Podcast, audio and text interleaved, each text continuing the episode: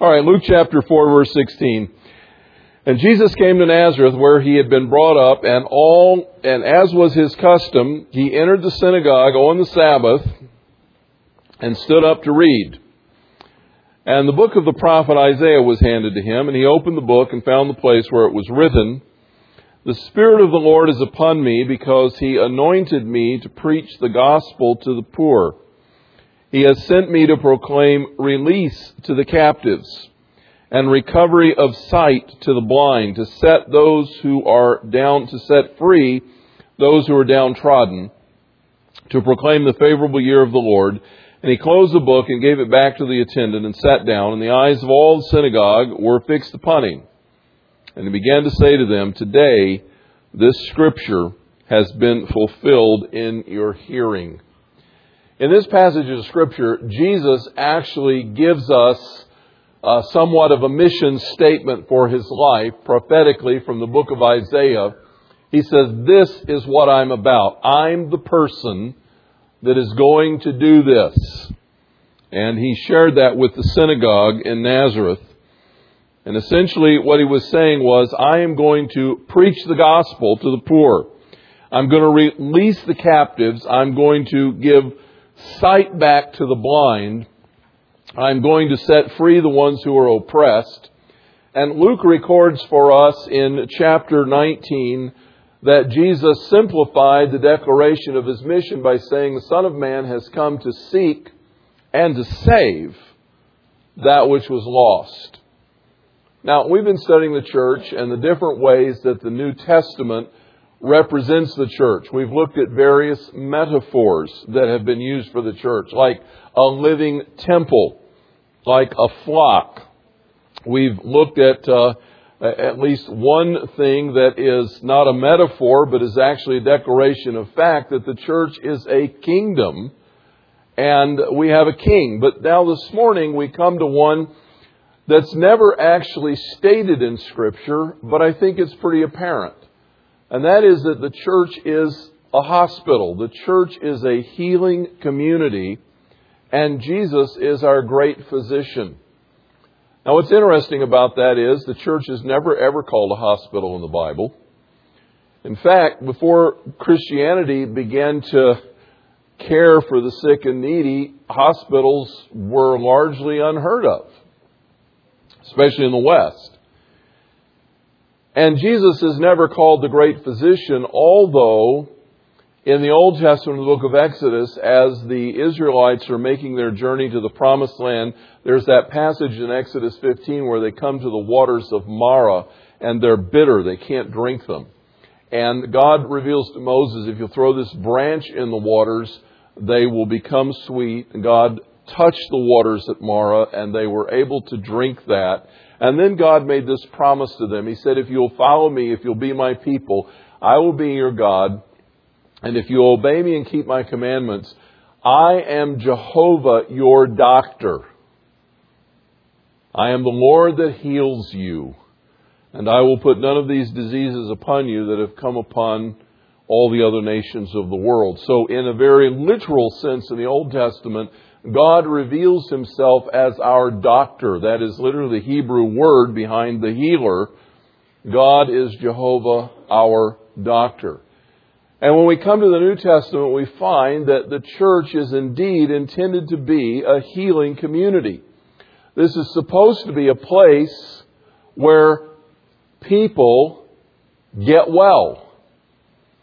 And when you look at the background of the word to save, Jesus said, I've come to seek and to save that which was lost. I think sometimes uh, the terminology has been used in such a way that we kind of back away from it a little bit. It's, it's come to mean something other than what it really meant, you know, and we're almost embarrassed now when we hear, hear somebody say, Are you saved? And it's like, whoa, what are they a fanatic? I mean, they, they need to find a better way to share the gospel. But what Jesus meant by the term save is to heal, to make whole, to completely restore.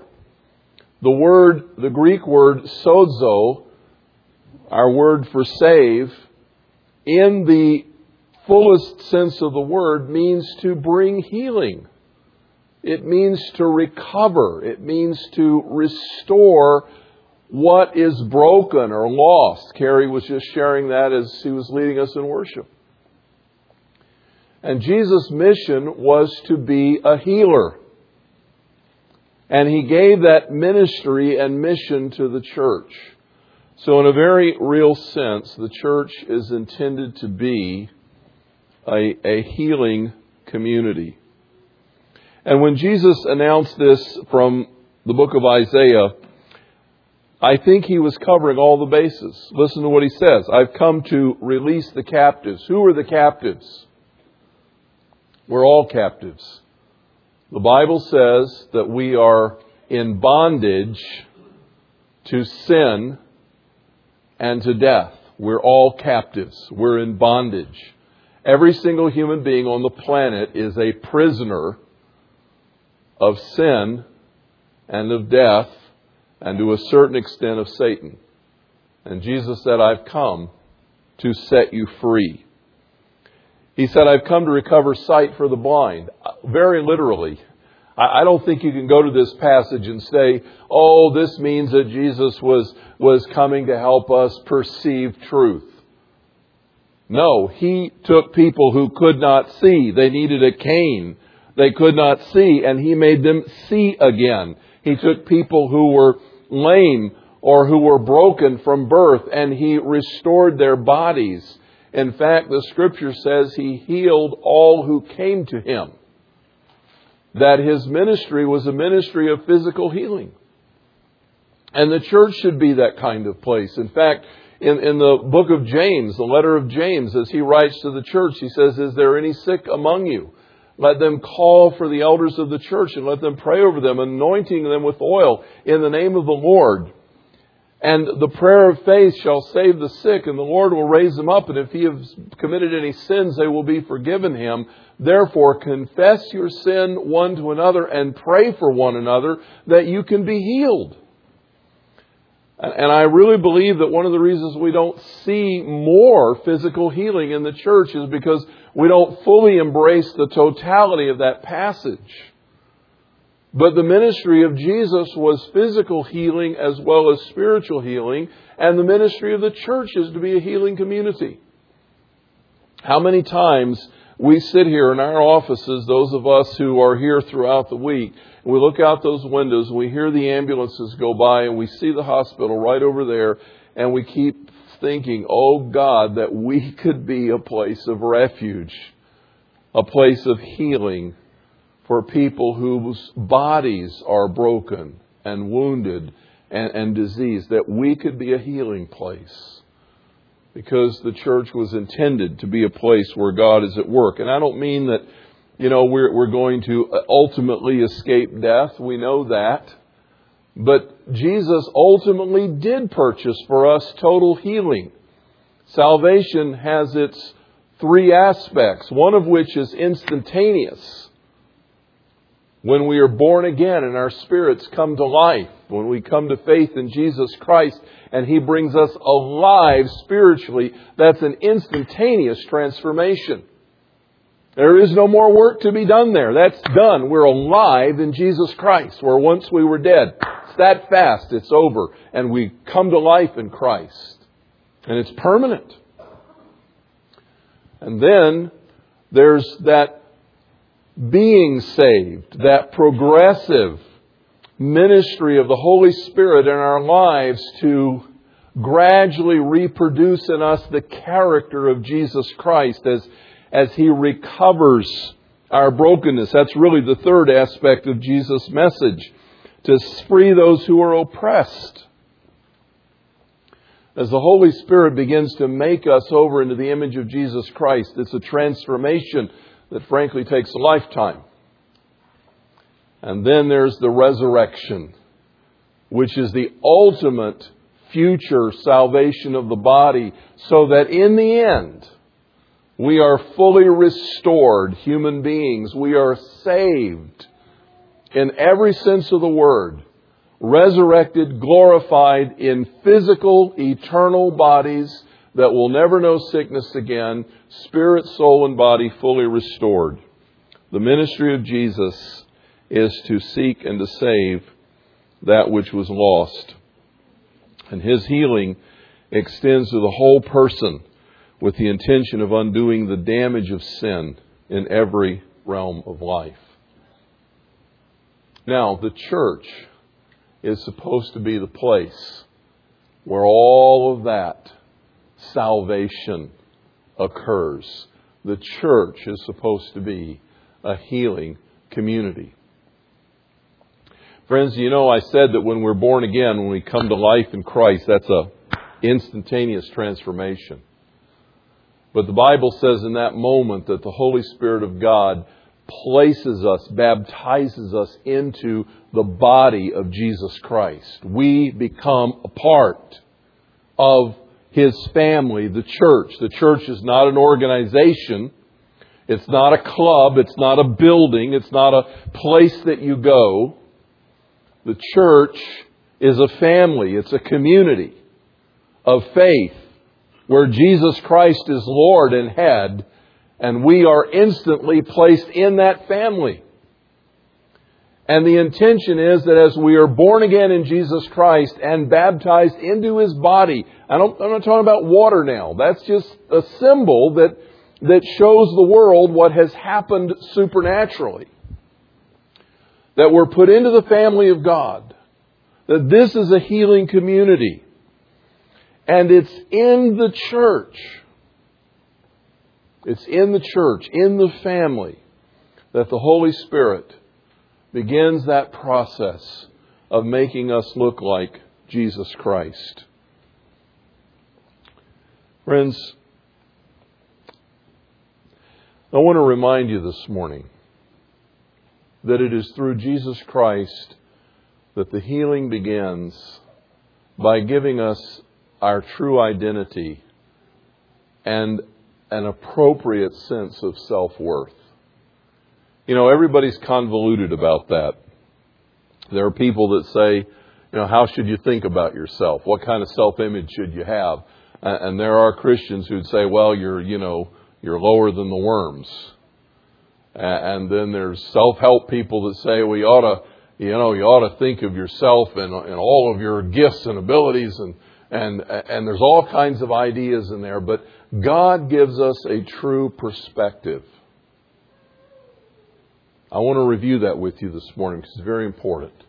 We need to have God's perspective on who we are in order to value one another the way God values us. Jesus said to Nicodemus, God so loved the world that he gave his only begotten Son, that whoever believes in him should not perish but have everlasting life. When you look at that passage, Jesus is telling us the motive of the Father in sending the Son. The Father sent the Son because he loved the world. He's not talking about the trees and the rocks, he's talking about the people. He loves the people that he gave his only Son. The writer of Hebrews tells us that Jesus, for the joy set before him, endured the cross. So the Father sent the Son, but the Son, the Lord Jesus, went to the cross willingly. He chose to go. They couldn't arrest him. They couldn't keep him down.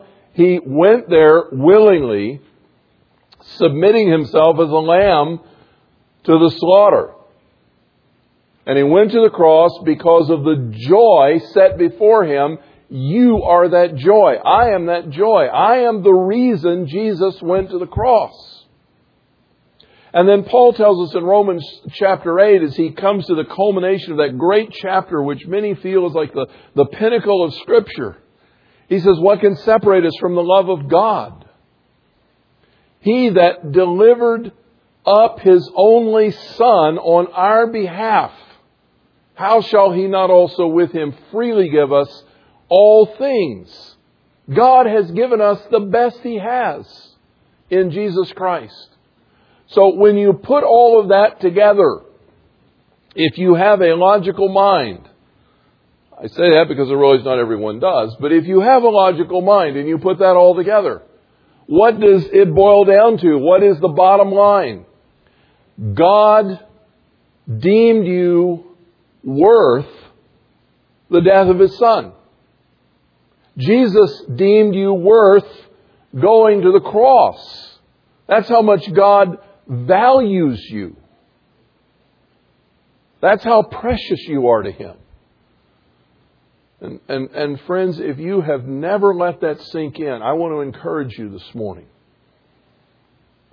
Wherever you have those quiet moments, out in the woods, on a path somewhere, or in your recliner by the fire, or wherever it is that you have your quiet moments and you can shut everything else out, I want to encourage you to think about how much God loves you.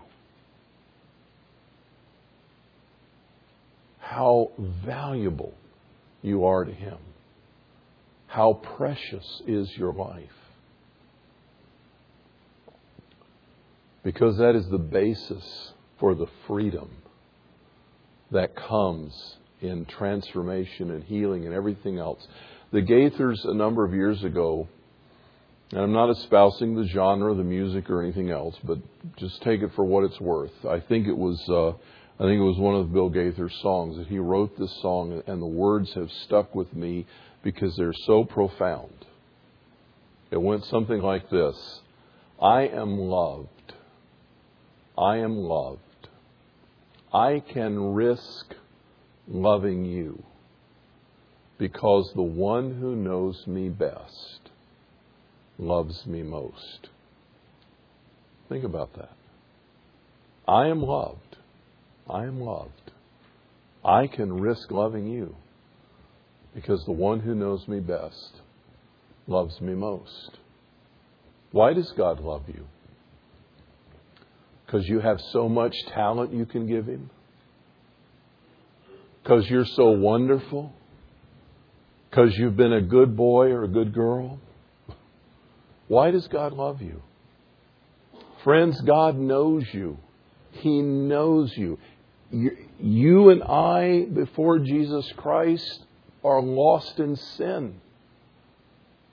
All we, like sheep, have gone astray. We have turned each one to his own way.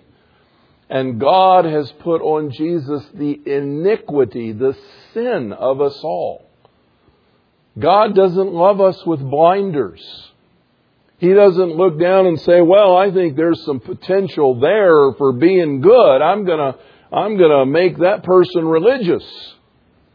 God looks at us and says, I know you're a sinner. I know you're lost in bondage. I know I, I know the wickedness that is bound up in your heart. I know your problems. But I made you. You're in my image.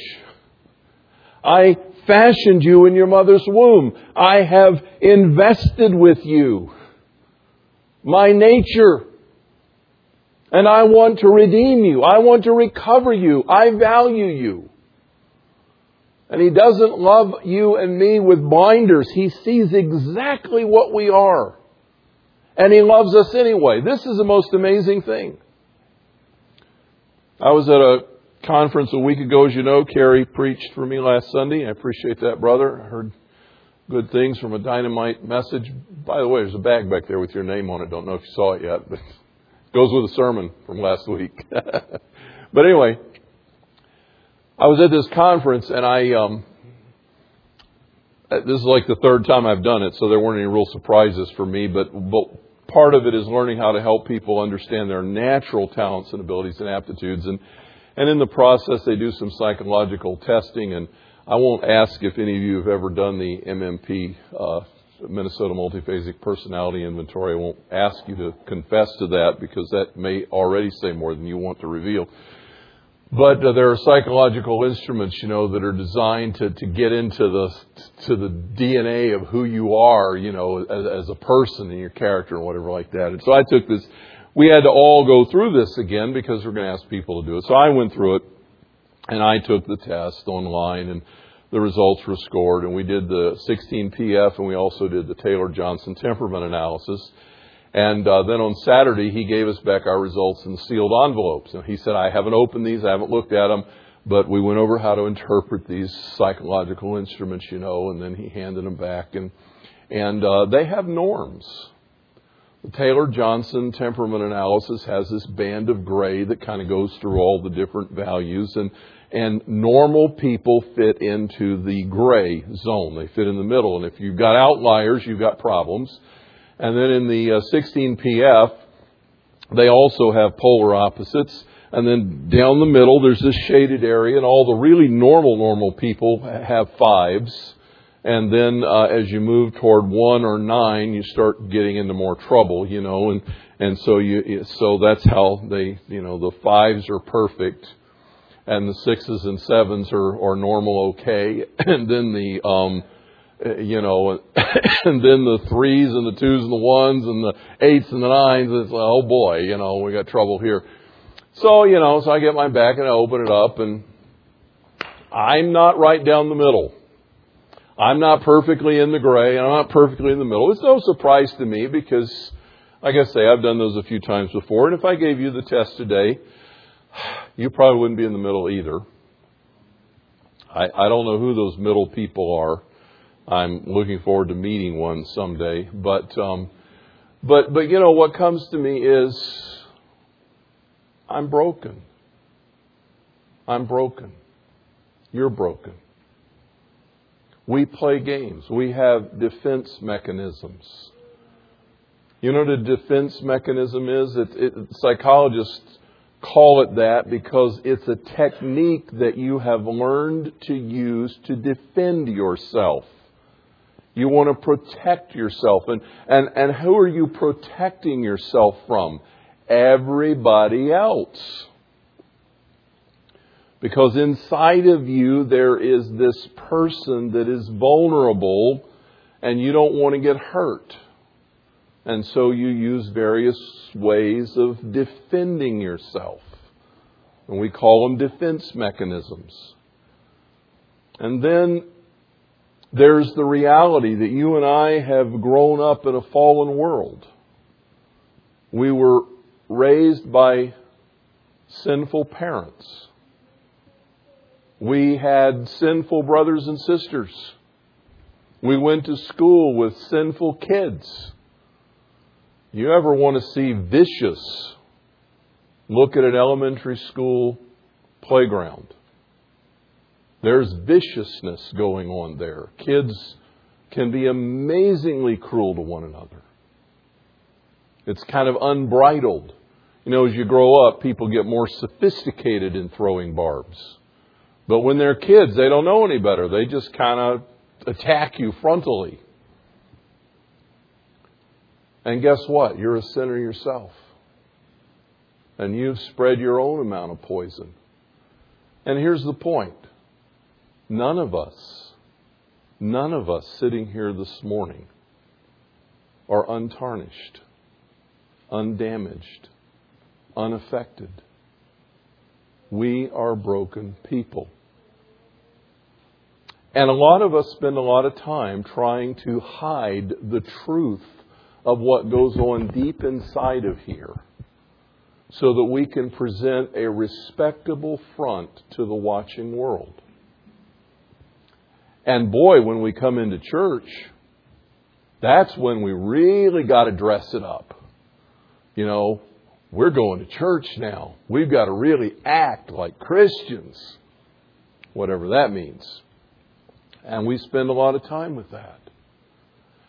And a lot of our lives are lived in fear that someone is going to find out the truth or that someone is going to hurt us again. Or we're going to stick our neck out and take a risk and they're going to whack it off. And we're going to be left bleeding and lonely and, and a sense of rejection. That's why the words of that song were so powerful to me. I am loved I am loved.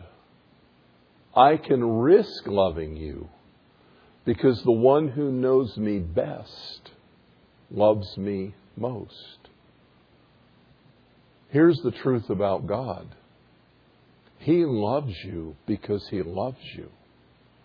You have value to Him, amazing value, that He was willing to send Jesus Christ to the cross, and Jesus loved you so much He was willing to go, and God knows all about you.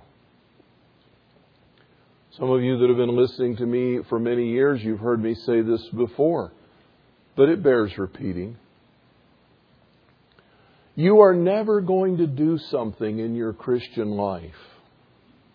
One day you're never going to mess up in such a way that God the Father sitting in heaven goes, Oh my goodness, I can't believe you did that. How could you? I don't want any more to do with you. I can't believe you would do that. That's never going to happen with God. He knows you. There's nothing you will ever do that will cause Him to love you any less. There's nothing you will ever do as His child in Jesus Christ that will cause him to say, I've had it, I'm not loving you anymore. What shall separate us from the love of God? Shall angels or principalities or things present or things to come? I am persuaded that neither height nor depth nor any other created thing can separate me from the love of God. He knows you inside and out. And He loves you. Now, here's the message of the gospel it's, it's our, you know, we could stop there and, and we would end up being one of those little touchy feely groups, you know, that gets around and says, well, we just got to everybody accept each other like we are. Isn't that wonderful? I'm such a mess. Oh, I'm so glad. And so are you. But he doesn't want to leave us there. He doesn't want to leave us in the mess. Jesus Christ has sent His Holy Spirit into our lives to transform us so that without violating our essential nature, without changing our personality in the best sense of the word, without making us into somebody or something we're not, he nonetheless wants to transform us by His mighty power in our character in the depth of our being so that we begin to look like Him. That we start to look like Jesus Christ, that we begin to manifest His character. He wants to do that. And so He doesn't want to leave you in your anger. He doesn't want to leave you in your addiction. He doesn't want to leave you in your depression. He doesn't want to leave you in your brokenness. He wants to heal you and transform you. Jesus said, I've come to give you life in all of its fullness. And it's in Jesus Christ that full healing occurs. And hence, again, I take you back to the lyrics of the song. I can risk loving you I can stick my neck out for you. I can take a chance with you because you won't damage me, because you won't hurt me, because you won't whack my head off. No. You might do all of those things. But the one who knows me best loves me most. And I'm safe in Jesus Christ. I have a safe refuge. I have an anchor. I have His affirmation at the end of the day when I've been beat up by people. Doesn't happen very often, but it does happen every once in a while. I just feel beat up. I hear my Heavenly Father say, I love you. I love you. You're precious to me. Rest in me and then go out there and love again. Go out there and risk again. Because I'll always be here. And I'll never stop loving you.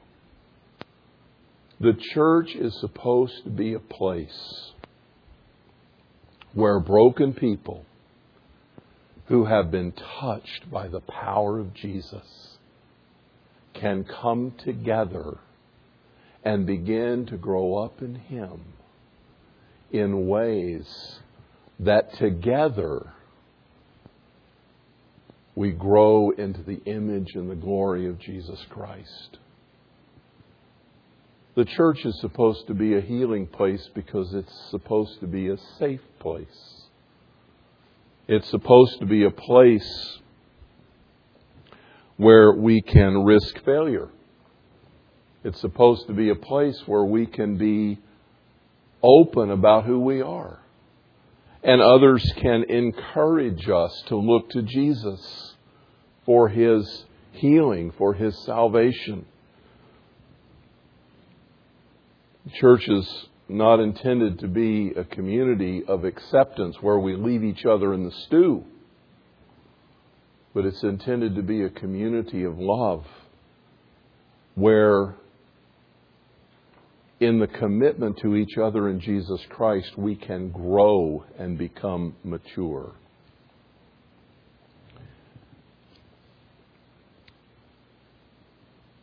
On the back of your study guide, if you have that.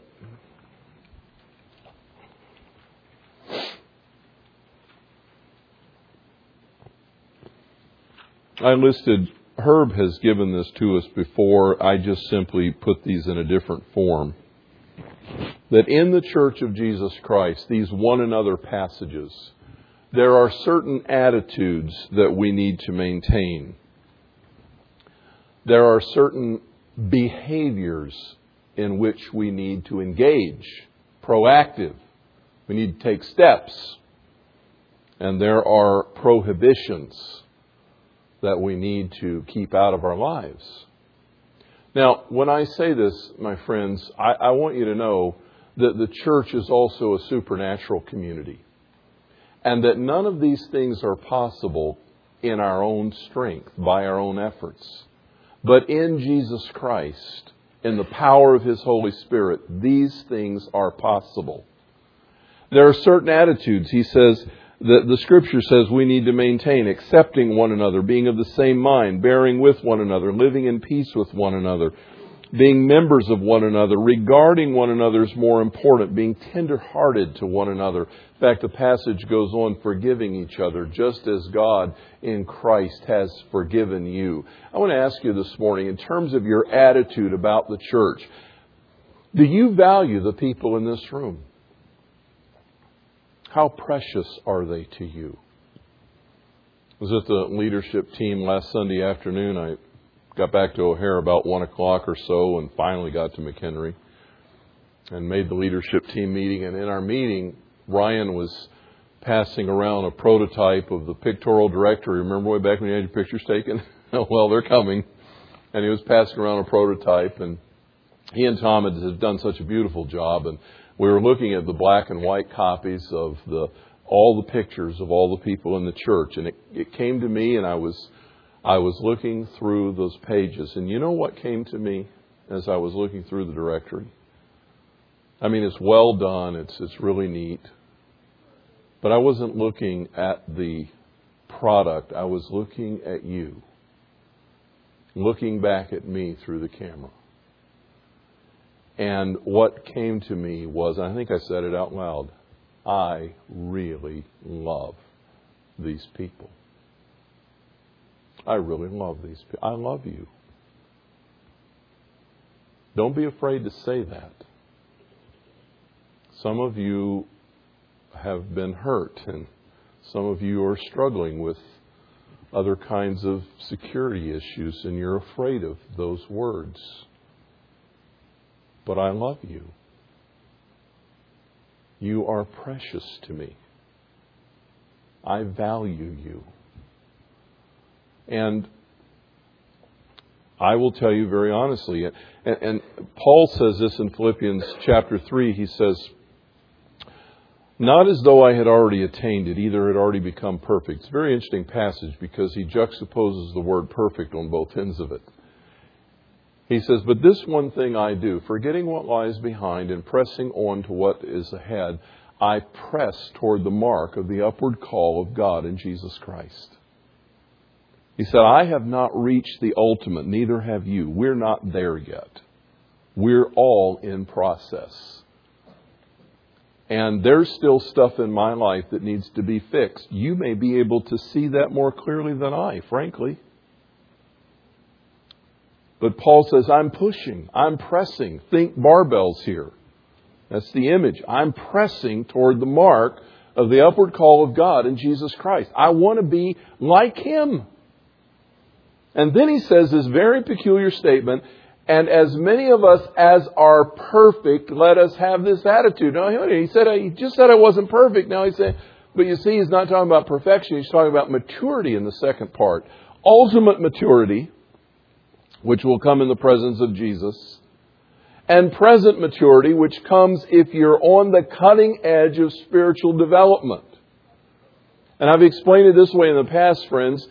If an apple tree is in the springtime or, or whenever in the summer that it begins to bloom and it's supposed to have blossoms on it, if you're a blossom, you're mature if it's the time for blossoms. And a little later, when there's little green knots of apples forming, if you're a little green knot that's sour and hard, you're, you're mature if everything else on the tree is there. And then comes the time in the fall when the luscious, red, juicy, sweet, delicious apples, you're all ready to go for lunch now, right? They're ready to pick. Well, friend, if you're still a little green knot or a blossom, when everything else on the tree is a red, luscious apple, you're not mature. And the point of that is, is that in the process of following Jesus Christ, the question is, are you allowing Him to work in your life so that today, as far as you know, at this moment in your life, you are where you're supposed to be?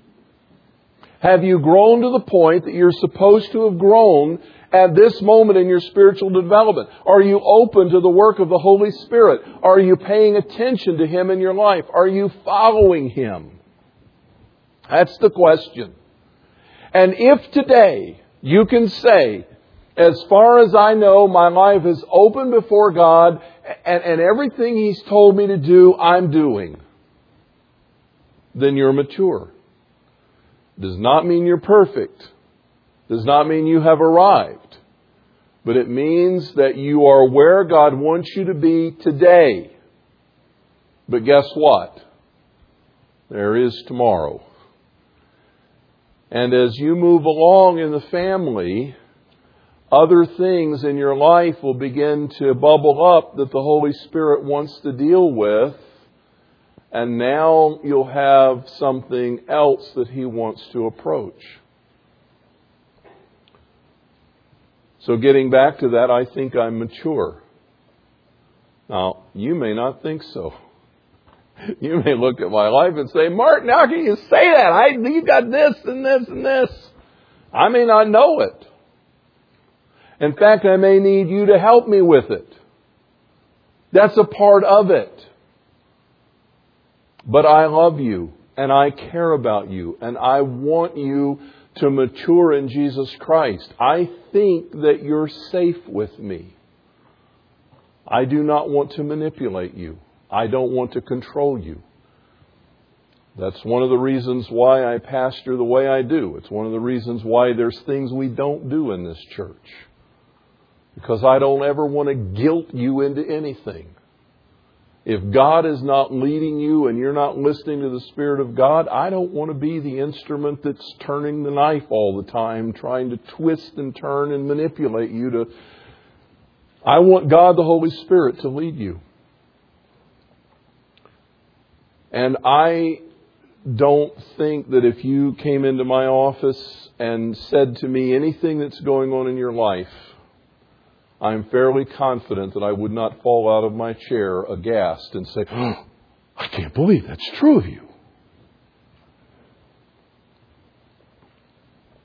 I felt like that a few times and I covered it up, but not really.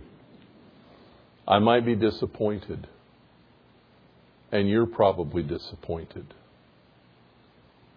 But my goal is to recognize where you're still struggling and to minister to you in the power of the Holy Spirit for growth.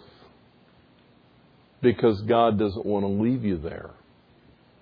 He wants you to grow up. And He wants me to grow up. So, what is your attitude toward this family? How deeply do you love? What are the proactive behaviors? You know, sometimes we talk about church and we talk about it like an organization. and I want to give you a little insight. I, again, I've said this before. This is not new stuff. But um, I just want to remind you what is church about? Well, it's about Awana. It's about youth ministry. It's about leadership team. It's about budget and finance committee. It's about the, the, the budgetary process and, and the offering. It's about the programs. It's about the mission. It's about this Bible study. It's about that ministry. Is that what the church is about? No. In fact, most of the things I just named you can't even find in the pages of the New Testament. I'm not saying they didn't happen. They had money problems right out of the gate. First of all, they were distributing, they were overlooking the Hellenistic widows. How did that ever happen? Do we have a multicultural problem going on in the New Testament church? and then the next thing you know, Ananias and Sapphira are figuring out how to get their names on the church benevolent roster while holding back the money, and God kind of dealt with that in a pretty obvious way. For those of you who don't know the story, they lied to Peter and they died. That doesn't happen so much anymore, but but sometimes we think church is about all this stuff. And, and I and I think God sometimes is sitting on his throne in the heavens kind of chuckling in a way, if he's not weeping, I don't know. Because he puts us together in these situations I'm going to put people in the leadership team in this church that are not anything like each other. In fact, I'm going to put some people in the leadership team that are exactly the opposite of the people on the other side of the table from them because I want to see what they do when they hit conflict. I'm going to put people in this ministry that have totally different ideas of how it ought to run. So that when they start working together, they're going,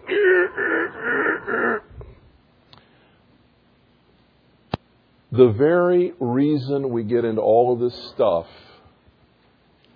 is because God wants to make us look like Jesus. Now, let me tell you something, friends.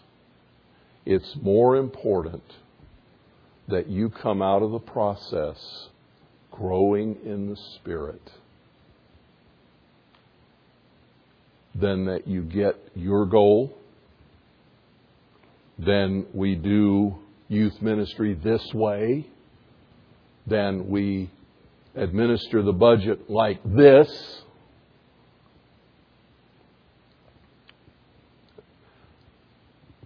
If we're being dishonest and lacking integrity, God's pretty concerned about that. I don't think we are in our church. In fact, I can say with confidence we're not. Having said that, God really doesn't care what we do with the money. Within certain boundaries. But He does care how we treat each other in the process. And He will use things like that where people are invested to bring out the junk in their lives so He can deal with it.